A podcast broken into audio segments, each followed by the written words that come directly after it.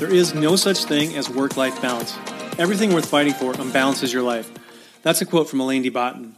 Welcome to the Recharge Podcast. I'm your host. My name is Mitchell Schwent. The mission of this podcast is to provide you the tools, tactics, strategies, and resources to recharge your life. The episodes are geared to make an impact on your life in 15 minutes or less, along with more in depth special episodes interviewing experts across numerous disciplines. This show will guide you through getting the most from your body and mind to generate the maximum performance you want in your life. Let's jump into today's episode. Thanks for stopping by. What I'm talking about in this episode is apropos for Movember or the Men's Health Month, where we kind of focus more on some specific issues, including breast cancer, testicular cancer, and unfortunately suicide. But with that in mind, the concept of mustache growth brings me to a topic that I want to dive into just briefly here, and that is hair loss. Hair loss is a huge issue uh, for men and women in general, but obviously this the uh, stigma, the social part of things for men, often looms large, and many are desperate to try anything and end up throwing a lot of money away in the process.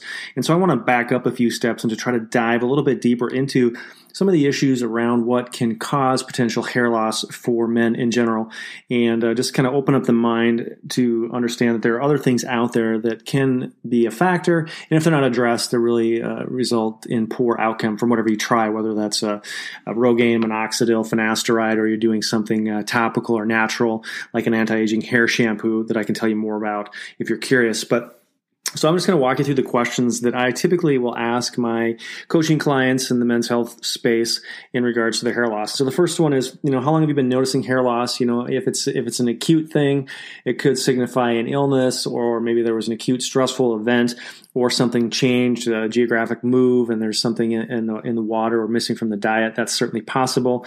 Family history is a huge part of it. The hereditary component of male pattern baldness obviously looms large. And I think that you know, knowing the family history can really help people be a little bit more proactive if they're trying to stave off some hair loss as opposed to trying to approach it after the, the horse is already out of the gate, so to speak.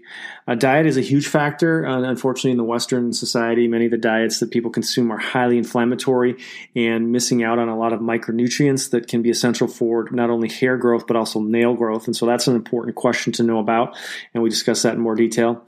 Next is medications. Uh, there are a variety of medications that can actually deplete micronutrients and can set up a person to have some issues with hair loss and disformed nails, essentially. So, Next is vitamins and supplements. Uh, there are some key ones that I generally suggest, but there are some ones that really have been shown to help improve not only hair growth, but also uh, nail strength and hair fullness. So those are critical to know about as well. And then the common things that are very helpful uh, to myself as a healthcare professional, but also as a, uh, men's health coach is, you know, what kind of medical problems are we dealing with in the past? What sort of things are looming large on the present uh, scope? Uh, what about weight? Has weight been stable? Has there been any dramatic weight loss or weight gain? Because that certainly has factors. Um, bariatric surgery and gastric bypass surgery, unfortunately, is viewed by many as a as a fix for obesity, but it has some drastic consequences in terms of nutritional deficiencies, which can also affect hair loss among other things. And so it's a little bit more in depth topic than I can cover here in this short podcast. And uh, the final question is uh, any um, things that are put on the hair, what sort of products are used right now, what sort of results have you gotten, and then the final thing is um, what kind of water do you have? Do you have city water? Do you have well water?